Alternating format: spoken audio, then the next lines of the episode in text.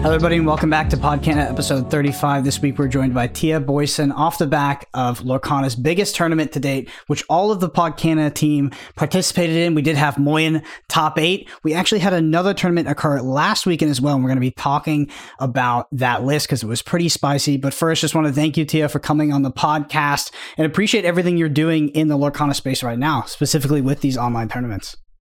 Uh, thank you so much, Brendan. And thank you, Kawa, for having me. I was really excited when you asked me to come by. And yeah, thanks for participating in the tournament. It was so much bigger than I thought it would be. Honestly, I was just sad that I missed out on the one that took place a week before that. So I wanted to do one so I can participate. And then 400 people turned up, and I had to just sit out and cast instead. So we'll just keep doing them until I get a chance to participate in one. Yeah, absolutely. You can tell that there's an appetite in the community for this kind of tournament. Um, I know Lorcana, you know, they're definitely very focused on being a physical TCG, but due to Pixelborn being so successful, and we talked about on this podcast, we think it's very much contributed to the game's success. There's a large player base that has just existed on that platform and playing the game digitally and is looking for that high level competition that you can you can sort of get in that platform. So I think it's amazing we're finally having the big tournaments, and you know, it was really fun to compete compete in.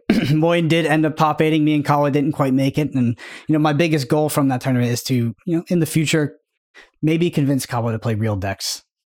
Oh man. Ooh. this is okay. So this is the, a hot topic of conversation to you. Basically, for the past two weeks, three weeks, we hopped on the podcast. We're like, okay, guys, you're sick of Ruby Amethyst. So are we. Let's try and beat it. What do these two guys do? Play Ruby Amethyst in the tournament. I'm like, come on, come on. I'm the only person that tried to beat us. Yeah, I played Emerald Steel discard. Um, it was pretty fun. I had a lot of fun with the deck. Uh, unfortunately, I actually didn't face too many Ruby Amethyst players in the end. But uh, it was awesome to see Moyen making it into the top eight with some uh, secret sauce in the in the Ruby Amethyst deck that uh, Brendan and Moyen spoke about last week, which of course was Peter Pan Shadow. That card is absolutely insane. But uh, yeah, as well as participate in the event, I had the honor to cast it alongside Raven. So we cast that first uh, major event, which I believe had 282 players in total. And then yesterday, I also casted alongside Spessy to um, you know, talk over. It was it was a smaller tournament. I think there was uh, 32 players that signed up. Um, of course, Thea, you can probably talk to us a little bit about your idea of running the bigger tournaments and then the smaller ones to help support these bigger events. But uh, what came out of that event was a super cool list that we're definitely going to be talking about later. But before we get into that, Thea, why don't you kind of talk to us uh, a little bit? Uh, t- take it from the start, right? Your history in card games, your journey throughout Gwent. Uh, yeah, go for it. Of course. Yeah, so I started casting uh, esports events when I was playing Gwent the Witcher card game. It kind of happened accidentally. You know, you just play the game yourself, you get really kind of good at it, and then at some point, some people ask you to commentate on some community stuff. And I found that that was more sort of, how can I put it, enjoyable at some point because you could really understand like the intricate plays that these players are doing, and it helps you better your own game. So, yeah, uh, Gwent kind of died off recently, and this Disney game just happened to come out, and I've been playing it since day one. But the problem is you have to go to physical tournaments, and then when this online client sort of um, emerged, uh, yeah, I was super keen to do more of these events, and there just wasn't really a lot of them going on. So I thought this might be the way to go about it. Now, obviously, I'd love to cast events, but there are none to cast at the moment either. So I'm really glad you got to help me cast these events, and it's cool to see that some people are at least getting something more out of it than just competing. And uh, yeah, right now I'm just funding the prize pool myself. Obviously, not sustainable in the long run. The second tournament coming up, I have fully funded it through people, which is awesome. I had some anonymous donations from some of the viewers to go directly into the prize pool. And then we had a small fundraiser tournament, which garnered another $470, which is going to the $1,335 tournament. So that's awesome. We don't have sponsors yet, but I assume at some point we'll reach an in between where there is an entry fee, but there's an even larger prize pool, maybe heading towards $2,000, etc. Mm-hmm. It really does depend on Disney Lorcana's uh, announcement of future competitive plays and see what the s- industry standard is. So I can sort of work on that and provide sort of in between for people who can't afford to go to physical events or can't afford to buy physical cards, etc. Yeah, the the con or sort of the topic of sponsors when it comes to card games is really interesting because Kawa and I partially come from a Marvel Snap background. I come more from a Flesh and Blood background. But being a physical TCG and having physical game pieces that you can buy, your relationship with sponsors for tournaments, whether you're running them in paper or online, is much more symbiotic because in something like Marvel Snap, you think about a sponsorship and you think about the kind of company that would sponsor that. There's nothing that really feeds off of Marvel Snap, right? Maybe it's like a VPN or some sort of online tool or something like that. But in a physical card game, you can go to the more the, the local game store level or on like a bigger distributor, right? And you can use these things like one click checkouts or like these APIs you can link to their website. And basically people, you know, they can look at decks and you can have links. And then now it's like the symbiotic relationship where people can use their service and actually support your sponsor. So I think that you probably will have no problem finding sponsors soon enough because there's tons of stores out there that are selling Lorcana. And even local game stores, of course, but even these sort of bigger box retailers, not talking about Target, but more these bigger distributors that exist in the United States and Europe. Um, it's one of the best things about um, a game like this is it affords a lot of opportunities for sponsorship. That's really good to hear. I mean, yeah, I've I reached out to some card games at first, and I think that was a big mistake because they're like, why would we want to work with our competitor card game. So I got a very polite no thank you, uh, literally one sentence um, from the one card game. And then I was like, all right, let's go to sleeves. And they're like, yeah, we don't do physical prize pools, but we can give you all the sleeves you want. Mm-hmm. I'm like, give me those sleeves. You know, that's awesome. I think it's a dragon shield, actually. Mm-hmm. Oh, that's um, huge. Yeah. That's, that's yeah, really cool. yeah. I mean, really cool to have a relationship with them. But I think the way to go is, like you said, um, similar like uh, goals. So maybe TCG player, uh, all the card game, you know, the European ones as well. Uh, can't recall what it's called right now, but card market. Yeah, yeah, yeah. Yeah. If if that happens at some point, I mean, yeah, what we'll have is free tournaments with even bigger prizes, which is really what I want. Because my goal is to get as many eyes as possible in the game. Because right now, like many of my card game friends don't even know this exists, mm-hmm. and I mean, you two should know it with your backgrounds too. Like, it's so sad for me when I post on my Gwent YouTube channel a Disney Lorcana video, and people are like, "What? What's this?" And I'm like, oh my goodness, there's no advertising happening yet. People don't know about this game, and that's a problem unless they change it in this first to second quarter of 2024. Then we're talking, you know. Mm-hmm. It's interesting because um, I come from, like I said, the physical TCG space, specifically Flesh and Blood, and most of the people in that game know of Lorcana, but they will not engage with the game until it has a competitive circuit. And I just mm. want to sort of branch off of that specifically because, you know, with we're supposed to have an announcement soon. Then Q2 2024 we're supposed to actually start competitive play. What are your hopes for the competitive circuit of Lorcana? What do you envision? Well, uh, accessibility firstly. So, um, my real fear is if this blows up, how they're going to facilitate thousands upon thousands of people wanting to compete in this sort of tournament. So, you know, are they going to have a public sphere where they do this? Is it just going to be sort of little events going on all over the show? Is it going to be online, physical, you know, and is there going to be proper funding and proper advertising uh, along the way? So for me, it's if Ravensburger can truly hold up their own in the international league, you know, can they compete with other card game tournaments? And uh, I think we'll we'll see soon. You know, um, it will depend how healthy this card game is going forward. Like you said, if people are interested in uh, taking us up full time as a professional esports player. Mm-hmm. Yeah, it's it's super interesting. Um, just speaking about what kind of Brendan has iterated upon previously. I think the best thing that Ravensburger can do, and I'm hope I've, I really hope that they've done this already, is learn from these other card games within this industry and take away from that and kind of you know meld it into their own thing, but take a lot of the standards, like Brendan said, how flesh and blood format their stuff, how Magic to the Pro Tour, stuff like that, because they know that works. They can utilize that and then just uh, integrate it into their own kind of card game system. So, um, yeah, Brendan, I think you talked about this a little bit already, but what would yeah. be your ideal?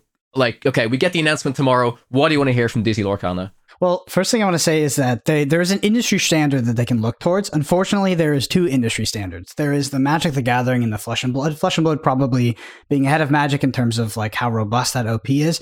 But then on the other hand, there's a polar opposite, which is something like One Piece, uh, which I really hope they do not go in the direction of. One Piece is a fantastic game, but the organized play is pretty rough, uh, mostly because the tournaments are first come, first serve. They're very hard to get into. They sell out, and all prizing is done through promos, and that can be very lucrative at first. Unfortunately, promo pricing is inherently Ponzi-nomic and it just trends downward over time. And you see Bandai recycle their card games, you know, sort of every three years at that as well. I hope that they come out and they look at Magic the Gathering or Flesh and, the, or, and Flesh and Blood, which is something like a million plus dollar pro circuit. And in terms of tournaments, that would be your local game store, um, your local events, allowing you to sort of maybe qualify for higher level events. They could, in the first one to two years, maybe get rid of that qualification system and make these open tournaments. After the local game store, there's maybe some sort of regional circuit culminating in a national championship. Uh, there will be one to two pro tours per year. Pro tours are usually invite only, but in the first year, they could be open. Pro tours are like this apex event. You have one to two per year. And then ultimately, you have the world championships, which is like probably invite only, you qualify for it, etc. And then along with so in terms of accessibility as well when it comes to pro tourism worlds, obviously that can be like three to 500 people, um, can only be qualified players. But what they can do is they can run it at these large conventions um, that sometimes already exist, things like SEG cons or something like that. And then when they run the pro tour on the day after for players that don't make day two, um, or players that are coming casually, which is a lot of the people that come to these, these, um, these conventions, they can run something like a large open tournament as well. So the private tournament, and then they have an open tournament on the second day, and they run it over the course of two to three days. This is like, for me, this is the industry standard I hope they look towards. And the game would be much, much more interesting if we do get that. I, I, do hope so. And it sounds like from what we've heard sort of in whispers that that's maybe the direction they're taking. I don't know in terms of compensation, you know, prize pool, but in terms of structure, it looks like they're looking more towards the flesh and blood and magic the gatherings than something like one piece, which is really good for us. Cause I mean, that that's tournaments for all of you to play.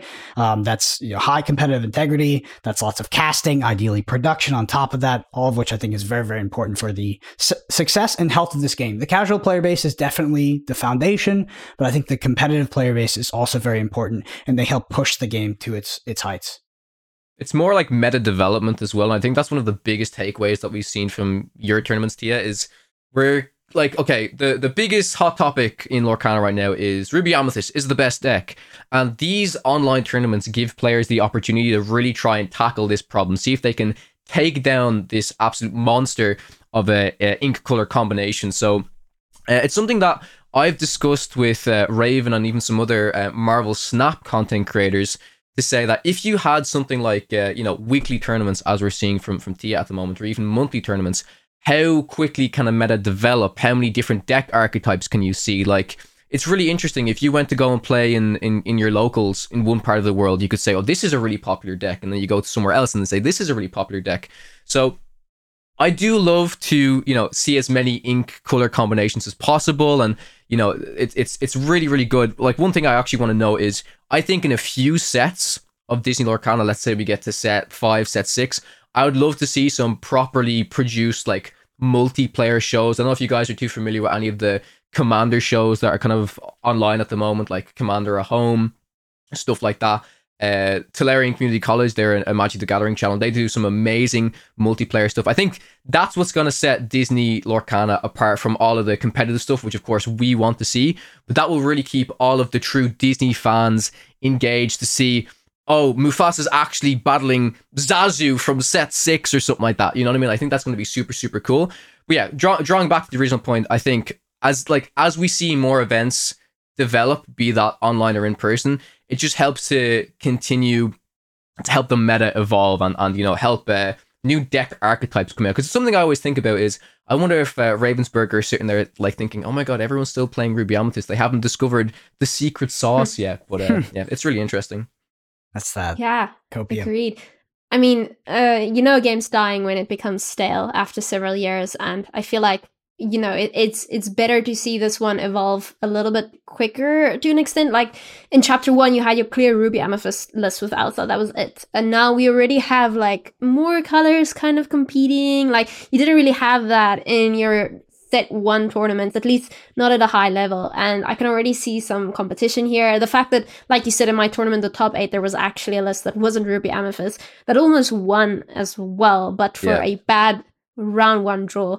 I mean, that says everything, right? If that list did win, it would become meta, I feel. Uh, almost mm. meta. There's not enough people aware of these things yet. But like you said, if we have the content creation sphere and we have multiple tournaments being publicized, then yeah, you're going to have a, a healthy meta with a lot of different archetypes. I actually think that list is meta. Um, after it top eighted, so um, I know we talked about a lot. I'm sure a lot of other content creators did, but you know, if you, if you looked at the aggregate stats of the tournament, you're like, okay, seven of eight Ruby Amethyst. There's really nothing to, no information to pull away here. Maybe just a more optimized Ruby Amethyst list. I think that Steel Sapphire list was very, very, very good, and that's not because that's not because it got second.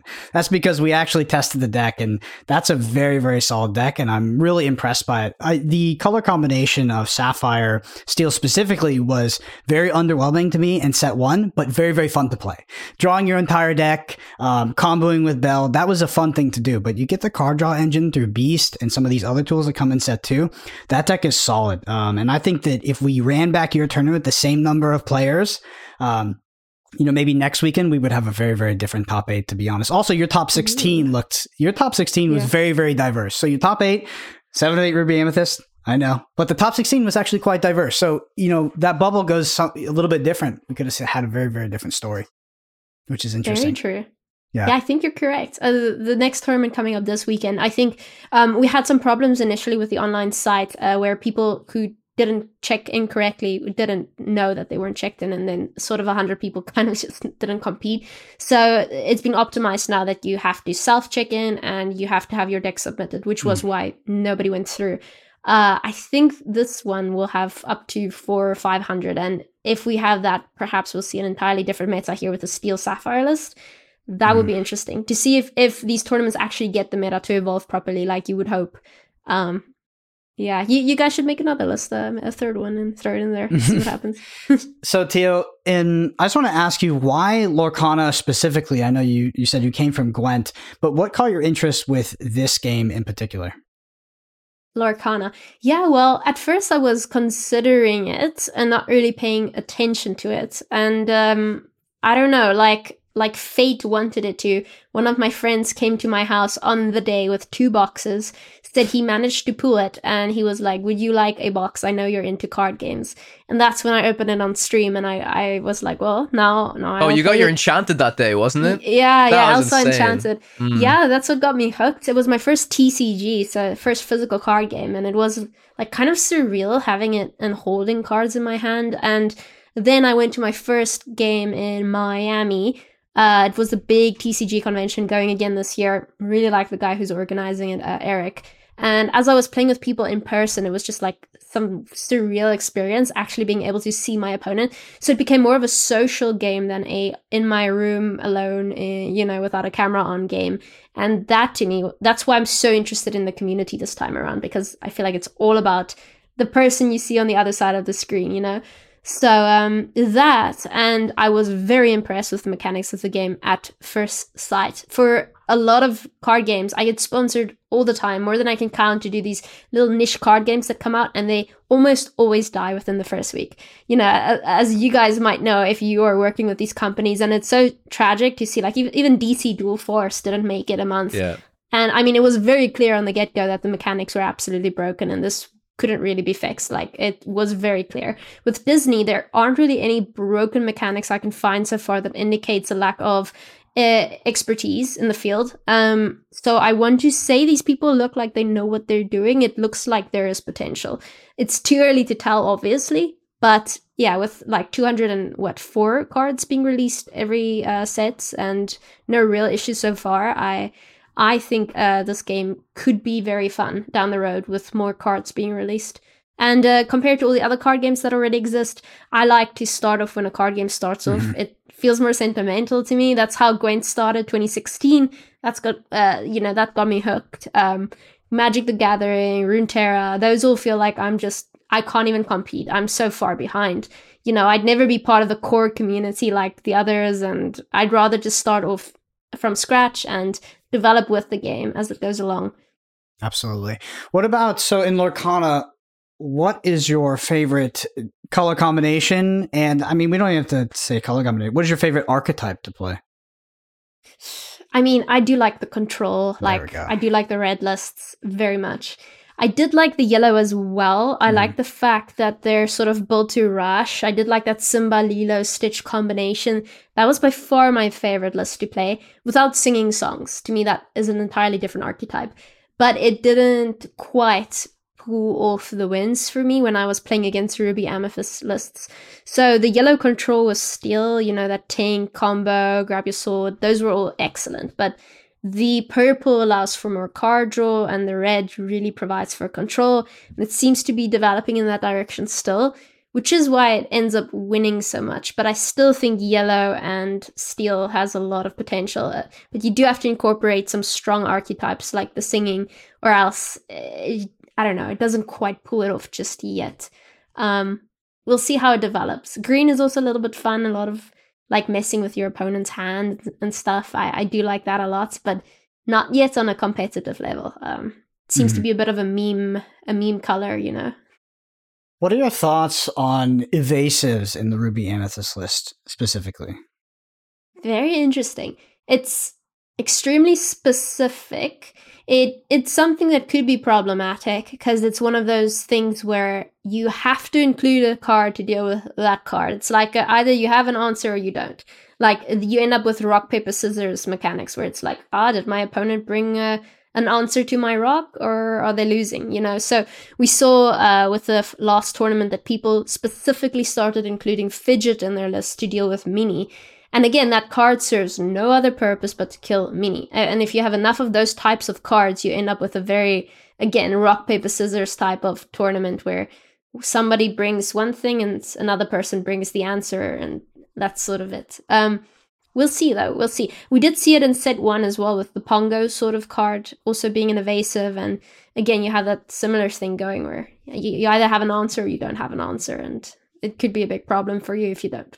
Yeah, yeah. I have to say, I, I, I don't know if you know Thea, and I, I guess I don't know if Brendan and Moyen can actually call this their their claim to fame, but very much it was like the early Ruby Amethyst days in set one, and uh, you know Brendan and Moyen were were um, theory crafting, saying, okay, how, how do we kind of beat the mirror? What's going on? They're like, evasive. So they they were the first people that I publicly saw really push the evasive package, and then within two weeks we saw Pongos, we saw Goofies, and that was a, a real centerpiece of the set one Ruby Amethyst um list. But me personally, I'm really enjoying the set two version, mainly because the list plays a lot faster. Like I know for the most part we call it a control list, but you can nearly call it a tempo list because it's oh, yeah. so flexible in what it does, right? It gets out there so fast. You can get the aggressive questing with the evasive Minnie Mouse.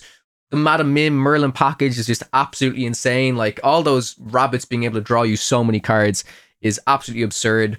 But uh, the the flexibility that the deck offers, right? You know, you can turn it into an aggro deck, but then you can also switch it back and turn it into that more control deck with your Be Prepared, your Ursulas, your Lady Tremaines, right? It's it's really nice to see how flexible the color has become now. Like back in set one, I would I would honestly I would dread playing Ruby Amethyst Mirrors because what would usually happen is it would be game one. Whoever wins game one wins the whole thing because game two is going to go to a tie.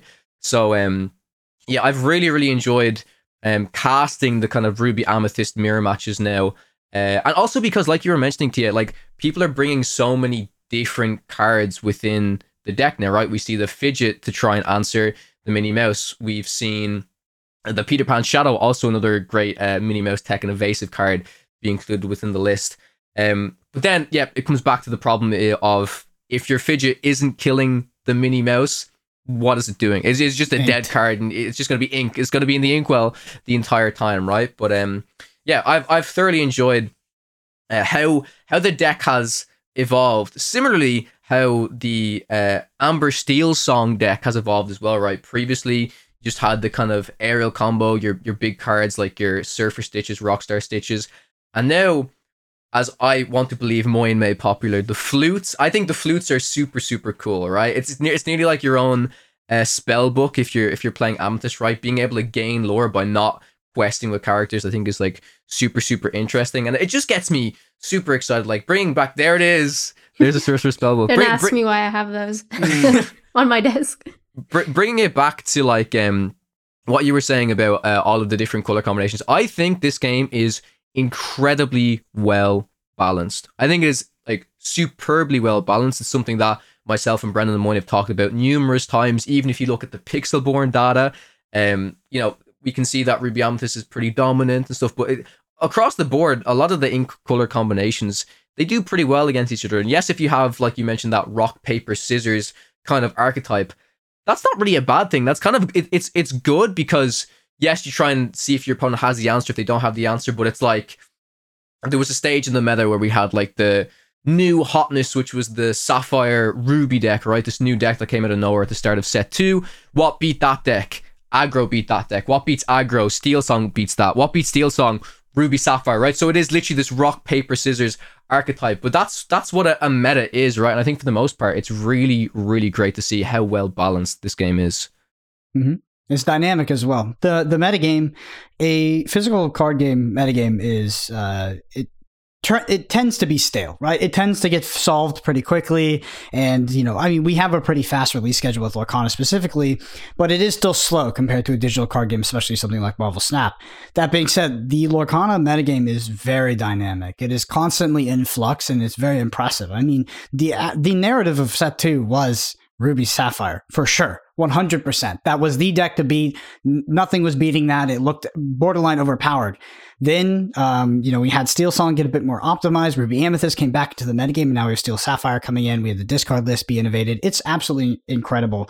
And uh, yeah, hats off to the the designers and developers for that. I want to ask you, Thea, in regards to Lorcana and its fundamental mechanics, things like the ink mechanic, right? Your card functions as a resource and as a card you can deploy onto board. Do you think this game is approachable and easy to play for players sort of experiencing it for the first time? And do you think that the game has a lot of depth past that? Does it have this easy floor and then a lot of competitive depth where you can really dig, you know, into the game? Yeah, it's a good question. Um, since I'm already sort of an experienced card game player, I, I really try to think if I were maybe a teenager eh, and this was my first card game, if I could get into it. I, I do think at this point you can. And I, I'm curious how much in depth they do want to go if one of their main target audiences are children, because uh, it's, it's mm-hmm. Disney. At the end of the day, that's what you're going to get, uh, which isn't a bad thing at all. It's a very nice like um, entry for them into the card game world. Um, for experienced card game players, it could be a bit simple at this point. I've heard of s- some who aren't getting into it just yet because you have Magic the Gathering, something that's been there for years and it's incredibly uh, like in depth. But I do think this game has a, a lot of potential for getting really complicated over the years. And um, some people theorize Set 3 was just made to have sort of your basic entry level gameplay and then it goes from there. But yeah, the fact that you have that extra dimension of having to ink your cards for mana, it doesn't just give it to you. That's really cool. Now we have locations coming in. Now, I haven't read all the location leaks yet, but I mean, even if we had some sort of movement potential between where you place a card on the board that is already another entirely different like dimension. You can get some card games you have to have a chess like strategy. Where are you going to move your thing? When can you move it there? So uh, you know already i'm extremely impressed by the amount of mechanics like you have your sing mechanics like even that i, I love that. I love the fact that you have to calculate whether you're going to play your card as is or if you're going to replace it onto a different card. The lore like having to quest all of that i'm incredibly impressed by. So I think it has the potential to become extremely in depth. Right now, it's a very good level for current card game players and newbies, and hopefully gets even more in depth with the next set. Mm-hmm. I want to get your thoughts specifically on the inking system because I recall an article that was written by a Magic the Gathering player. I think um, their name is Sam Black. I could be wrong. Um, this was, but they were referring to this idea of when you have these cards that can function dual as resources and as you know cards that you can deploy. That it's actually a very very punishing system. It's an extremely hard system because at face value it looks very simple, right? I put my card down every turn, I play my cards, but because you have the choice of what card to put down every single turn, it actually exponentially increases the amount of mistakes you can make. And actually, skill in a card game is just minim. Well, at least we believe on this podcast is a like minimizing mistakes, basically trying to trend towards that perfect game, perfect form of a game.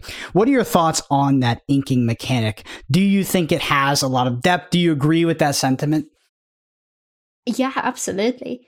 I like it when the ceiling for an IQ in a game is exceptionally high. I don't like it when it comes down to odds. Like I want it to be chess like almost, mm-hmm. where you can really see somebody constantly winning and it's not luck. And I, I love the fact that when you're a deck building, you have to determine how much non-inkable cards you can put in the deck. And I love the fact that it can be used as resources. So at some point you have to think, is it actually worth throwing this card away right now for more potential ink? Or am I keeping the physical card itself? I personally like that. I didn't think it's a bad thing making a game infinitely more potentially complicated. Mm-hmm. So you can still have children playing it and they understand what inking is, and then you can have a 40 year old expert playing it, knowing how to abuse that system against their opponent, right? Um, personally, I'm a fan. I think it makes this game unique. Yeah, it's one of my favorite aspects, to be honest. I think that the depth is just, it's incredible because, especially at first glance, it looks so simple. And that was before I actually played Lorcana, I was very critical of the design, mostly due to its simplicity. But as soon as I got my hands on an actual, like the actual card pool, um, I mean, it's just it's kept me intrigued since. I mean, the, like I like I mentioned, there is no other physical card game that I've played that has had such a dynamic metagame. We don't necessarily have these big marquee tournaments like Pro Tours and like Worlds to really cement, you know, like this is the best deck. So that might be why it's in flux. But ultimately, the design just feels very well done and the decks feel very close in power level. I know Ruby Amethyst makes a lot of top eights. I know it does. But I'm telling you, there's a lot of other lists that are very, very close to it. And like I mentioned with your your tournament, Thea, is that that that top 16 was very diverse. And it, it doesn't get enough respect because the top eight was so dominated by Ruby Amethyst, but that top 16, and there was tons of Amber Steels. Um, I mean, there was just tons of archetypes. I think there was some discard decks up there. So, you know, a different, a different kind of bubble. We could have seen a very, very different meta game. Um, anyway, I want to ask you in regards to your interest in the game in the future. Does it specifically lie with that competitive play? Is that your sort of future interest? Are you looking to be mostly involved on the competitive side? Yeah, for sure. Um, the thing, the reason I'm playing a competitive card game is to be competitive, right? Like if I wanted to, I'd relax and play some Fallout 4, but mm. here we are. So for me, the, the the question is: Do I play as a player? Do I play as an uh, like? Uh, do I want to be a caster? Do I want to be a tournament organizer? Because all three are just so freaking fun. I say why not all of them, but I know that's not how it works. You have to really put in effort into one and you can't you can't simply be all of the above. So for now I'm doing what I possibly can, which is I play when I have time and I try and host weekly to bi-weekly tournaments to get more people interested in the game. And if uh, there ever were casting opportunities, I mean there are so many different tournaments being held in person these days. Not any official ones yet, but I mean I love casting too. So whatever opportunities there are, that's where I'll be drifting to. But this is certainly the game I am investing all my time in in the next year at least uh, to see.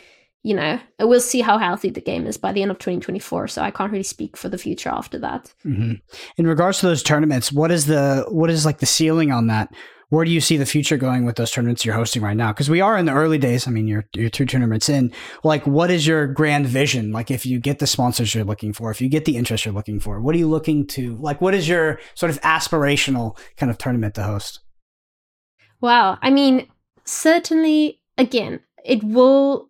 It, right now, it started off as something trying to like grant people. It, it answers the demand, right, mm-hmm. for tournaments so if Disney Ravensburger come out with an official tournament, we'll look at what it gives people and what demands are still lacking. So maybe they have a cap at a certain amount of players and there are still all these players who can't do this, or maybe it's a physical event, many people can't go to that. You know, it will you we'd have to know whether there's an official answer on whether Pixelborn is something that can coexist with Ravensburger's view of how the game should be. If I had everything I wanted, I would reach a point where we have physical tournaments being done in North Carolina, and I could fly people out to do it and help pay for that. Because um, essentially, I would want the best players to compete, and that's already something that's sort of like an idea floating around there in North Carolina right now with um, my boyfriend Jimmy. We we both like the game, but it it would really depend on what we currently have, what we don't have, and what we have a need for. So uh, for now, I just have this invitational word floating around. So every time somebody wins a big tournament, they go to the invitational. We don't yet know what that is, um, but uh, I'm planning to make it bigger than just your normal online tournament. Not necessarily in person, but uh, I'm trying my best. Mm-hmm. That's actually like my favorite thing for when I cast uh, different events is highlighting these players and giving them a platform. Right, you you get to find some of the best players in the world, especially with with the online events, right? It's not like region locked or anything like that. So giving these these players a, a platform and a, and a a place to shine is absolutely amazing, and it's it's one of my favorite things to do. Um, and when when casting because not only does the community learn um, amazing things from these players, I learn as well. It's, it's one of the, like it's it's what you talked about Thea as well. It's one of my favorite things because I feel like I'm constantly improving my game as I'm casting and still breaking down these like analytical turns. So yeah, that would be like a, a dream for me as well to see. You know, like when when we envision what this OP program will hopefully be, we want to have you know a world championship with the best players in the world. And I think the thing that's gonna not stop that from happening, but the the barrier will be exactly what you said accessibility is it all going to be oh you have to travel to this event it's going to be capped like uh, I, I would love a world where like you said we could have this uh, cohesion between the the online client and the physical events because uh, i don't know if it's actually been properly done in any other major card games like brendan you would know more than us in in magic the gathering right like what are the best online uh, Magic the Gathering arena players? Like, do they get invited to any sort of events? Like, yeah. do, do, you know the kind of correlation between that? They do, but that it took a while for that to be implemented. Um, so you can qualify you can qualify via online play and play in person at the Pro Tours. Um, that didn't happen before, so like COVID threw a wrench in all of that. And Magic actually they got rid of their Pro Tour for a while, then it came back. Um, so the current system, yes, you can. It's just it's a bit more convoluted than you would think, uh, but it does technically exist in terms of like you can qualify online. I want to ask you, to, uh, Thea, in regards to Pixelborn. I'm not going to ask you whether you like like you think it's good for the game or not because I know you do. But what do you think is the future of Pixelborn, and how important do you think it is for Lorcana? Can you just dive into your thoughts specifically regarding that platform? Yeah, without even mentioning Pixelborn specifically, then uh, the online game is very good for any card game. I mean you often have people don't have the money to just buy cards immediately and moreover they didn't have money to buy thousands of dollars of boxes of cards so they can draw the good cards. So a lot of times people want to try it out online first and then they go and purchase the cards for in-player tournaments. So I think it's incredibly important, especially like you mentioned with COVID. I mean, Gwent had a in-person tournament system, Gwent Masters, and I was going to cast my very first one in Poland, and then COVID struck. And uh, like uh, we essentially never had that happen up until the end of last year it all became online and they quickly had to have a client and without that client we wouldn't have had any Gwent tournaments and you know things happen where people can't physically go to a place and i think it's very important to have accessibility for all via an online client. And the fact that Pixelborn was made by a fan, he's not asking any money. It's all bringing people to Disney, in my um, point of view. I think that's awesome. So whether Ravensburger wants to work with him in the future, buy the client, maybe even ask for advice to build their own client, I'm all for that. I don't think anybody would have any complaints. Right now, I don't know a single player who isn't playing online and then going to physical tournaments to do it afterwards. Absolutely. Um, I've said this about so Flesh and Blood also, and I don't know I've mentioned Flesh and Blood a lot in this podcast. Flesh and Blood also has an online client which is not recognized by the publisher. Um, they haven't recognized it for years, but they let it exist because they've taken out other online online derivatives. And my sort of theory about this or philosophy is that the number one contributing factor to the success of a card game is people playing that card game, and the online clients and the online versions of those games only for only sort of perpetuate that and improve it. And that's that's I think that Ravensburger recognizes that Pixelborn is maybe the best thing that's ever happened to them. I genuinely yeah. believe that. yeah. I mean, eh, sorry, I'm just thinking back. Like when I first got the game, all I did was open the cards on stream and look at the cards. And I remember the cards sitting very neatly on my desk until more came out. And it wasn't until there was one physical tournament that I kind of could play them. And it was really sad because I didn't know how to play the game either yet. And I didn't have anybody near me who had cards so I could mm-hmm. play against them. And even when we played against each other, we didn't quite understand how some of the mechanics work. And when Pixelborn came out, that's when I really hit this game. And I, I didn't stream it for about a month or two either because I wasn't sure, you know, which way I had to go about it. But that's when I got into Pixelborn. So now I take that and I go to physical tournaments and I'm ready. But yeah, finding those friends to play with, I mean, you don't have somebody who has thousands of dollars invested in years of a set. You know what I'm saying? So it's very nice to have that online opportunity to do so. Mm-hmm. Yeah, the, the, like it's it is incredibly costly to get invested into a, a TCG. This is also my first physical uh, card game, and I'm very fortunate. And uh, it, it's it's really really nice for me. Like my, my my beginnings, I've talked about it on the podcast already. Was uh, I was at Gamescom for the PC launch of Marvel Snap. Uh, Ravensburger had a booth. Uh, myself and my girlfriend, we wandered over because we heard about this Disney card game. We enjoyed card games. And exactly like Utia, we we we bought a few boxes, we cracked them open. We are like, oh, we got Elsa, we got this because she's a huge Disney nerd. Like we, we love Disney com- completely wholeheartedly. But um, again, like we have a we still have a shared collection. This is how expensive it is, Mm. right? And again, I'm very fortunate that I I learned the game with her. We I have that person to kind of bounce back and forth. We get to play it together. But right now, as we're preparing for a, a a major in person tournament at the end of this week. I'm playing on Pixelborn. She's playing on Pixelborn. Like this is the tool. Like yes, we could play against each other, but I mean, Brendan's talked about this so much time. You know, the in-person practice versus the online practice, right? Okay, if I want to test a deck uh, Mm. and I'm playing against my girlfriend, okay, let me sleeve up this deck. Let me play. it. Okay, now you you grab this deck as well. Oh no, this we're sharing cards between these decks. It gets really complicated really fast, and this is where the benefits of a client like Pixelborn come in. I can be like Brendan Moyen. I'm practicing for this tournament. Let's hop on. Let's test. Let's jam and it's it's just amazing, right? And like you said as well, people get to meet friends and uh, play with them from all across the world. Many people don't have the luxury of even traveling to their local game store, and and and maybe maybe some people can't even leave the house, right? How they enjoy card games is through like digital clients and stuff like that, and I, I think that's incredibly important. And I really hope that uh, Ravensburger, you know, either if if they publicly acknowledge Pixelborn in some fashion, or you- like you said, if they are secretly developing their own digital client, absolutely fantastic. But there's there's no doubt in my mind that it's it's all a benefit having a digital client like this. Mm-hmm. You have me like reminiscing now, and you mentioned your girlfriend because I I remember how hard it was because uh, Jimmy and I, we were, were traveling so uh, much for his work that we would have physical folders. I would be the person carrying it everywhere we went, and on the plane we're trying to play this card game.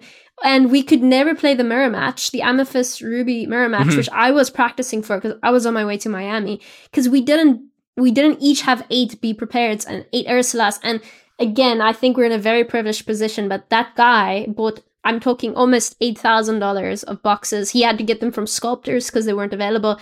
We still don't have eight Ursulas. We don't have eight Be Prepares. I don't either. Yeah. So how are we supposed to go about this? If it, so, now we just travel with our laptops and we play against each other on Pixelborn. Easiest thing we've ever done. We collect the cards. I put them in sleeves, keep them for real tournaments, and Pixelborn's the way for us to actually play the game. Yeah, one hundred percent. I mean, I even have uh, like I'm I'm gonna be going meeting Raven again as I usually do when we go play in these Manchester events. And you know, Raven has a few cards, but he's like, Kawa, can I can I borrow some cards? I'm like, of course. So between the three of us, like it, it nearly gets difficult when it gets to in person stuff. You know, we try and make it work as best as we can, but pretty much. I play two ink colors, my girlfriend plays two ink colors, and then Mm. Raven plays two ink colors, right? So it's like, who gets the Ruby Amethyst? Who gets the Sapphire Steel? Like it, even with how invested we are in this game, and we have like we have spent a lot of money on on boxes, on cards, and gift sets, on troves. Um, you know, it it's it's still a huge, huge investment to make sure you have a a full set the the whole time, and we will continue to do it. Like I said, I'm very lucky that we can kind of split it and and go at it together. But yeah, it's it's difficult. Uh, accessibility, I have to say, has been thoroughly improved though with set two.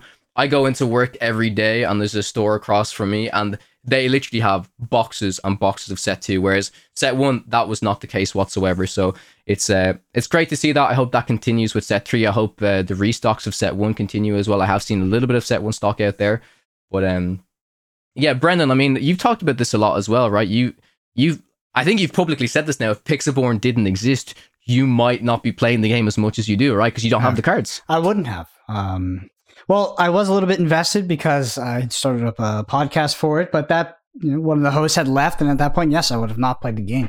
Um, and if I had not played the game, I probably would have kept my original thoughts regarding the design. It, took me playing the game to realize how how well designed it was and how balanced it was. So, yeah, I mean, Pixelborn. I genuinely believe Pi Pixelborn has made this game what it is today. And you can take the hard line and say it saved the game because it was pretty damn close. I mean, the game was basically you could not acquire it. And there's a lot of card games coming out. It came into a very competitive market, had a very good IP, but I mean, this game could have died without the accessibility that Pixelborn facilitated. And I think that Ravensburger, they would, if, if they were going to take down Pixelborn, they would have done it by now. I think they realize this is very good, uh, good for them. Um, they might be developing their own digital client. I would be very surprised from a from a board game company, but their their mobile mobile companion app is very good. So I mean that would that would just be good for the players overall. I want to ask you, what do you think is the biggest thing aspect that is holding back Lorcana right now? It's a good question. It's a very very good question. Oh, I don't know if it's holding it back so much. I mean, th- th- this is not the answer to your question. It's mm-hmm. the it's the the topic of conversation that we all want right now. Well, I know yeah. the us three want is I want to hear about OP. I'm dying to hear about it. I want to I want to know what the future of the game is. Right? If we get a good um sculptured, structured idea of what the next year of this game is going to look like competitively, that's what I want to see. Right? I, I I don't think um it's it's gonna I don't think I do think launching the game without an OP program, as you mentioned, Brendan, was kind of an issue. And then you pair that alongside the um, accessibility of the game, like, like all the scalpers making the prices incredibly high. Uh, it was a it was a rough start for the game right now. I think they've improved upon it. They've made the game more accessible. They're finally going to be implementing this this OP program. Um, what's holding the game back? I don't know we've talked so much about Pixelborn, and I think Pixelborn is, is something that's been amazing for the game. We keep coming back to it.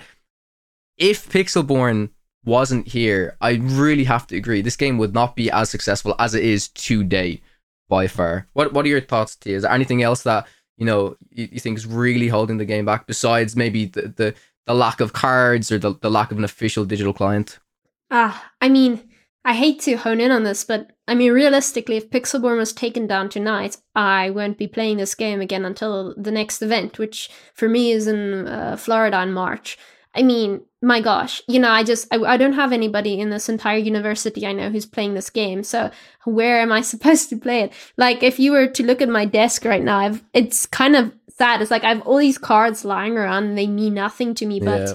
They just lie there, you know? So unless and then, well, let's say it didn't exist, I would need more advertising and I would need a competitive scene where I'm able to actually go play this game. And even then, it would be a lot of effort, um, like a lot of effort, because I wouldn't be able to practice my games. I wouldn't have any like prior backup to coming to that event. And like you said, it, it takes a long time to play this game. It's fun in tournament, but to practice, I mean, I can do games like five minutes each if I'm playing a ramp deck, uh, if I really wanted to, but having to shuffle it, re-sleeve, doing all of that, and it's the cards are so valuable. I don't want to damage them. I really have to be careful when I'm doing all of that yeah, so online client gone, I wouldn't be able to participate the way I'm doing. Maybe I consider not playing at all, to be honest. And then secondly, uh, more advertising. So if more people mm. are aware of the game, maybe I, would have some friends in my dorm who are willing to, you know, pop some cards with me, have some fun.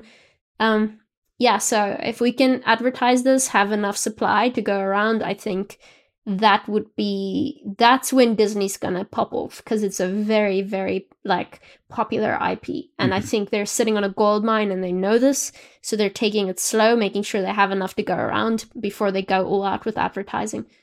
Yep. Yeah, I think you've hit the nail on the head. I think it is advertising now that you speak speak about it again for sure. For mm. me, it's uh it's OP, OP, OP. I think um and by that I mean organized play. Playing games like for me, and I think there's a lot of other players like me that they're I, I enjoy there to be a why to play a game. I like aspirational content. I like something to aspire to, a big tournament, you know, world championship, a pro tour, something to test my skills. Like games as hedonistic fun are only so enjoyable. And I like that sort of that drive, right? That sense of success and accomplishment that you get from an organized play structure. I think it's really important to the longevity and sort of the continued interest in the game, especially for a player like me. And I know that that's not all players. Some players um, don't enjoy that aspect, but I genuinely think that will only heighten and improve the experience. So I really hope that they execute it um, correctly.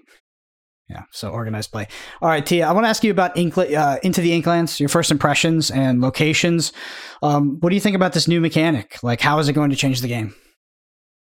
Oh well, I mean, location. I uh, like I said, I think it will provide much more depth to the game. Uh, really excited to see some more of the uh, the reveals before I make too much of an opinion on it. I mean, I've seen some pretty good cards, like um, the one from Treasure Planet. Can't for the life of me remember the protagonist's name, but Jim Hawkins, yeah, the, yeah, yeah, yeah. Mm. That card looked interesting. That looked really OP, depending on what the locations will do. And uh, I mean, yeah, it's uh, I don't know if one of you can recite exactly what it does off the top of your head. It's something like play a card, uh, like a location, um, for free or something, or for a cost, or can't recall, but some of those cards look pretty strong, and I really look forward to giving them a shot. And I think locations can be a pretty good uh, mechanic in this game if done correctly. Yeah. Yeah. My personal favorite card reveal so far. I don't know if you guys talked about it on the on the pod last week. Brendan has to be that green Ursula that finds the song Mm. and just discards it. Like finally, we have an actual answer to be prepared. Finally, we have an actual answer to a whole new world. So I think that card is uh like if you put that card, if you took one card from set three and you put it into the meta right now, I think it would drastically shake up the meta. So I'm I'm I'm super excited to see how that card is gonna um evolve the game. Something that we touched upon uh our our, our thoughts about locations initially um were that maybe it's gonna lead to a more combat focused uh gameplay experience. Be that with, you know, like so far resist was introduced within uh, set two. It's been good, but we haven't seen it fully utilized because the dominant decks have been uh, Ruby Amethyst, right? Which don't really care about damaging stuff as much as fully removing it with a card like Be Prepared. So uh, I'm pretty excited that if it does go to a more um, kind of board centric gameplay experience, that uh, there's going to be more more thinking involved, right? It's not going to be like, oh, the board's too big, let me just clear clear it really fast, right? So uh, do you do you agree with that? With the introduction of locations, there's going to be kind of more uh, more of a combat focused game um because that that's our first impression of locations initially anyways What do you think, Brendan? Oh, so locations are really interesting um, because so the best way to look at locations is Moyen explained this that they're basically tapped characters that come down um, because they can be attacked, right? And they gain passive lore. At least some of them gain passive lore, and they have these abilities, but you can always clear them. Um, I do think that Lorcana is a game that when you first look at it, you you look at the attack and defense values of all these characters and you imagine all this combat going on where you're trading and but that doesn't really happen. Like you have you have um, agnostic aoe board wipes through be prepared in ruby. You have aoe board wipes in steel that just do damage to everything. Like combat in ruby amethyst is very niche. It only occurs between very very specific decks. Like maybe aggro decks if that if not they're probably just questing right? They're just ignoring each other and questing. So this the combat of the game is actually something that doesn't really get a lot of credit or it doesn't get used a lot currently and i think the locations will change that. Locations make a lot of mechanics a lot better in my opinion. Things like challenger. Challenger is a good mechanic right now because you can trade up on characters but things like challenger will be really good into these locations because you need to clear them you need to clear them early because locations are fundamentally undercosted right? But they're undercosted because they are always susceptible to being cleared by being attacked right? Um, i think it'll add a lot more tempo into the game. The game is already very tempo based but um, you know having board presence will be more important in set three than it is right now in my opinion for locations. But uh, yeah i mean it Mhm. looks it looks really cool. It's a cool mechanic. I'm happy they're introdu- introducing it. You mentioned something earlier Thea, in regards to um, like the simplicity of design in set one, two, and potentially three, and then further complicate further complicated design coming in in set four, five, six plus. Um, I think that's absolutely true, and that's a very standard practice for game design is to have these somewhat introductory sets, and then bring in the more complex mechanics later once the player base is adjusted to the game, uh, the game's mechanics and rules, etc. So I do think that is coming, and locations are a version of that, which I'm really excited for. Uh, one thing I want to hit on here is uh, the tournament that you had last week was won by Ruby Amethyst. Everybody, nah, it's a different Ruby Amethyst list. It's an aggro Ruby Amethyst list. Um, I just want to get your thoughts on this list specifically because it took down the entire tournament. There was plenty of Ruby Amethyst control in that tournament. What do you think about this new take on Ruby Amethyst? So we are talking about the one with uh, Pinocchio at two, right? Questing for three. I Yeah. I love it personally. I'm a huge fan. I have tried this list myself, a similar variation at least. Um, I'm surprised that it did manage to beat the tournament, but I think it's getting easier and easier to beat these mirrors when your opponent doesn't really expect you to play anything else. They've just been prepping the mirror themselves. And yeah, if you aren't able to contest these cards like Maleficent and Pinocchio, then you're in a lot of trouble. And then you have the Merlin combo along with Arthur. I mean, that's in itself with Madam Mim is just an exponential amount of points. And I do like to see the two spell books as well in this list. Now, mm-hmm. it's interesting to see how many people like play the spell book and how many they include because obviously it's a non-inkable card, so you're risking that. But Normally, with these board clears and be prepared, they don't affect the item, which makes this nice contesting card for your normal mirror match. I would say. Mm-hmm. How many how many sorcerer spellbooks do you play? I also play two at this point. Okay, just two. Yeah, because I I'm a bit afraid of non-inkables to be honest. I've had too many games where I accidentally start my whole hand with them, and it's scared me ever since. So I try to keep it very even. I'm not too risky when it mm-hmm. comes to non-inkables, and uh, yeah, you can see here with the Maleficent, the Pinocchio, uh, Pinocchio. I mean, this this person rests quite a bit. They had to take out some other cards, like they couldn't implement Ursula for in- uh, for interest sake. You know, uh, it's uh, it's kind of difficult. You, ha- it's a nice way to keep the game balanced. I like the fact that you can have non-inkables in a deck, but you are certainly punished for having too many be prepared, uh, etc. Mm-hmm. I, I want to talk about this deck a, a little bit. Uh, two cards in particular that I think really define this deck, and two cards that myself and Specie were uh, quite amazed to see. We said, uh, "Fan the Flames." Is that even a real card? Like I, I knew this card existed, but I was like, "Wow." I've I've gained a lot of respect for this card, and the reason why I think it's so good is let's look at two cards, for example, right? Let's look at Pinocchio and let's look at Arthur. We've seen Pinocchio used in these kind of aggro bounce packages before, right? You quest with Pinocchio, you bounce it back with the Madam Mim, with the snake, or with the fox, and then you replay Pinocchio, allowing you to quest again.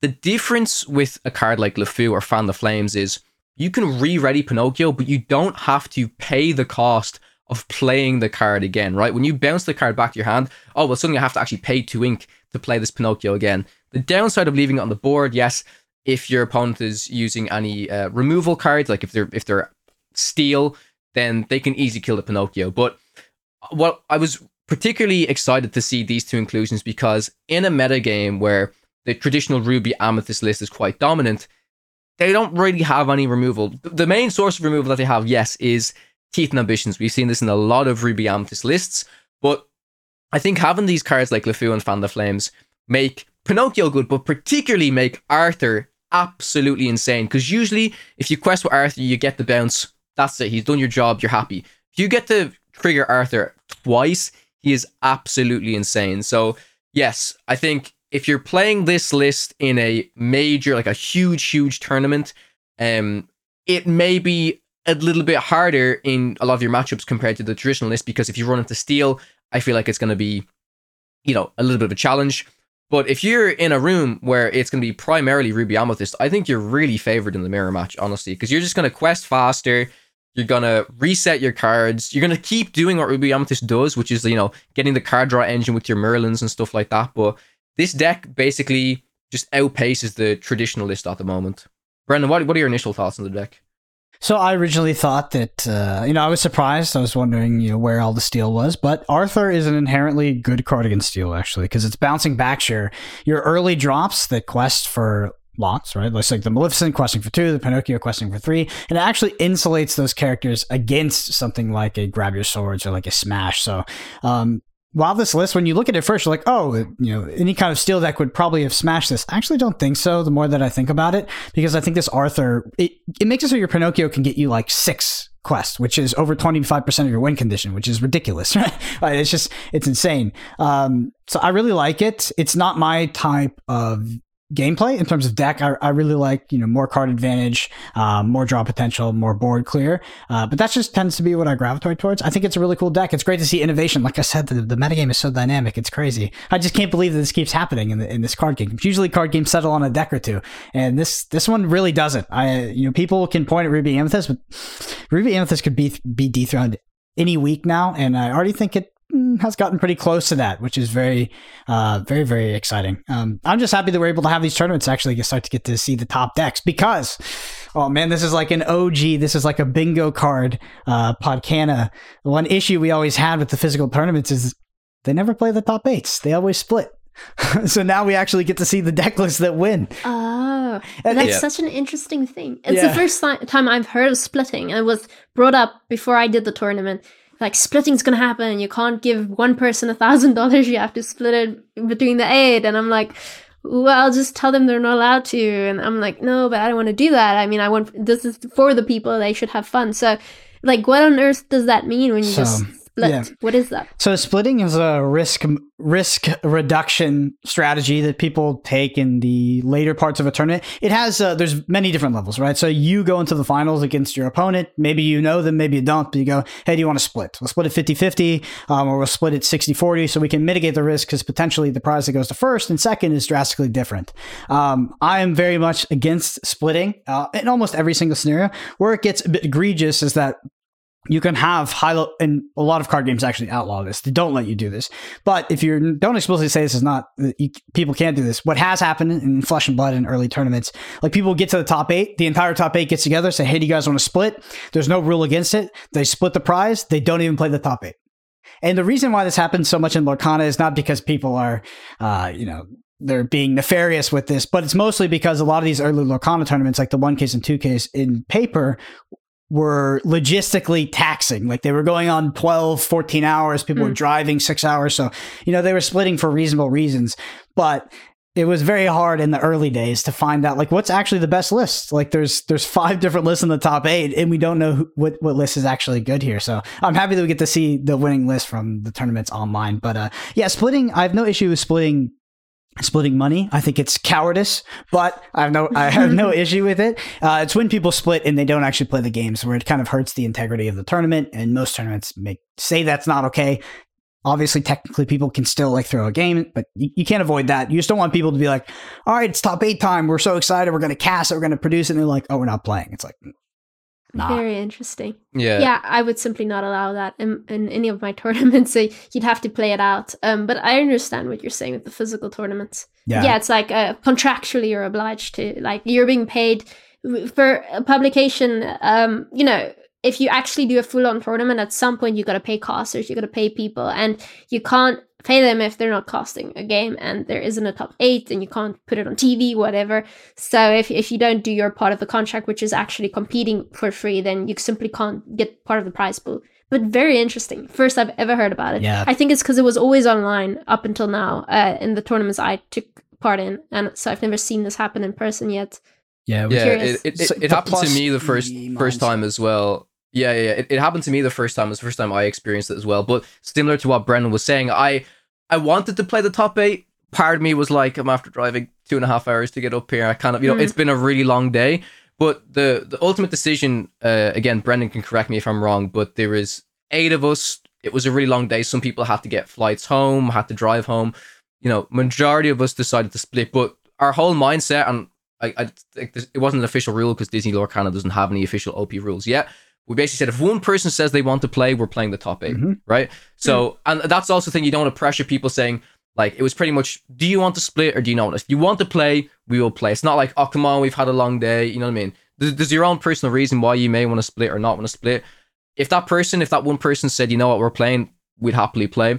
But yeah, the main reason why I think splitting would occur is for long days in terms of physical events. Mhm. Um, the I, I agree with Brendan. If it's a situation where there's a broadcast and there's a huge exciting moment, okay, who's going to win the tournament? Oh, let's just split and go home. That is Yeah. so bad, like so so so bad. And are you saying it happens more often than not, Brendan? Uh, n- not necessarily. It's actually quite rare, but like, uh, because most games outlaw it as soon as it happens, they're like, okay, obviously that's not Sure, sure. intended. Um, I do want to impart some advice though. If you be, if you're ever playing in person and people come up to you, maybe seven people come up to you, made top eight, and they're like, hey, do you want to split? You say, yes, absolutely. All the first. Split it all the first. It is so antithetical to anything they want. Yeah, I don't know. It's just um, it's this card gamer mindset, this plus EV mindset where you know they people want to come out in in the money in cash, and there's risk redu- reduction strategies to do that. So it's very it's Mhm. very common. Um, but yeah, I always like to say absolutely we can split. Let's split it all to first. All the first. Let's go. Yeah. Mhm. but what do you mean with all the first That means first place takes everything. So they're Oh, trying, they're okay. trying to Yeah. split to reduce reduce risk and you know spread the prize evenly, and you just tell them yes, you would love to split. and you just do the you just, obviously The whole just- top eight Yeah. prize pool goes to first place. Yeah, let's go. it's pretty much the all opposite of all what they in. want. yeah, pretty much. it's the opposite. Um, I it's ju- like that. Yeah, it's just a little meme because I don't know. I just think that splitting sometimes, especially like early splitting, where you're like, who wants to split top sixteen or top? It's kind of cringe, you know. Like, Uh, I know- no, yeah, because then it's all about the money, and I, I know some people do this for a living, but it's like, no, that now you're kind of taking the integrity out of the game, and that's not what we want, right? So Yeah. yeah, it's Are you- are like you- get, get a job, you know. Don't Are you playing the game job. to make money? Yeah. Are you playing the game to make money, or are you playing the game because you want to play, you want to compete? That's why you should be playing the game, right? Yeah, first So- place, that title, that's what you're going Yeah. for. And the money is like a really cool way to take more time out of your normal job and be like, okay, I'll start doing this a bit more professionally, maybe consider doing it, uh, you know, half seas as a living. But it's like, if you reach that point where you need $200 that badly, hmm. it's like, dude, don't compete then. I. Well, mean, this- don't do a two day tournament. the stakes are dynamic, right? Because you know it's like two hundred dollars at our kind of tournaments right now, but like you get to the world championships, it's like fifty k Sure. the first, twenty k the Sure. second, Yeah. It's ten kind k the second, and then yeah, that's Hey, where 20K. I'll yeah, take 20K. yeah. You beat me. if you beat me. Yeah, just go for go for the go for the fifty. All right. Well, T, I want to give you a chance to shout out any of your socials, what you're up to, content you're you're doing, future tournaments, etc. The floor is yours. Of course. And again, thank you so much for having me on, guys. This was one of the best podcasts I've been on for Lorcana yet. Um, yeah, I mean, again, sorry for the backdrop. So I'm currently studying in Scotland. I just got back for semester two. We'll be done by April. But uh, in the meantime, you can watch for any tournaments. I have them weekly. It's done in my Discord called The Pack. You can see announcements on uh, Thea Booysen on uh, Twitter, or you can check me out on Discord. Ah, uh, Twitch, YouTube under Tia Beastie, where I'll be showing the highlights of all the tournaments there. So yeah, if you're here for Lorcana, you can definitely stick around, and I'm sure you'll find a tournament you can compete in. Hmm And as usual, anything we talk about, so a link to that Discord, a link to the deck list, anything we mention in the podcast is going to be in the description, whether you're on pod platforms or YouTube. So just check it out there. Um, the Twitters are obviously on screen, so you all see that. But we want to thank you for coming on the podcast. I mean, I think that. Are you our first guest? I'm trying to even remember. I get a bit this. I think you're the first guest of First guest podcast. when it's been when it's been the three of us, right? Yeah. When it's been you, me, and Moyen. Yep. So yeah, Yep, it's, it's an honor. Yeah, we appreciate it, and Let's we're go. yeah we're very proud of the things you're doing in the community. You've given us a platform to compete on, uh, which has been awesome. We had our boy Moy in top eight, so we're very proud of that, uh, and we look forward to future tournaments. Um, we're really excited. We're excited for the future of the game as well. I'm particularly looking forward to that Q2 or at least announcement of Q2, what that in person paper play will look like because I feel like there is the the in person the essence of the card game that you get when you play it in person sitting across from other real people is unmatched and I think that Lorcana will be a great um, sort of facilitator of that so I hope they go deep on it and uh, yeah hope maybe we'll be all seeing each other in some random part of the world and competing here pretty soon um, it- Yes. Yeah. Anyway, if you all listen to this podcast, you enjoy it, the number one thing you can do is leave us a review on Apple Podcasts or Spotify. It helps so, so, so much. There's a video version of this on YouTube at youtube.com slash at podcast. Hit that subscribe while you're there. We're all on Twitter. Kawatek underscore CG, Brendan APG, and Thea underscore Booysen. I said it correctly. I think so. I You hope did. so. Okay. Awesome. Thank you all so much for listening. We'll see you next week.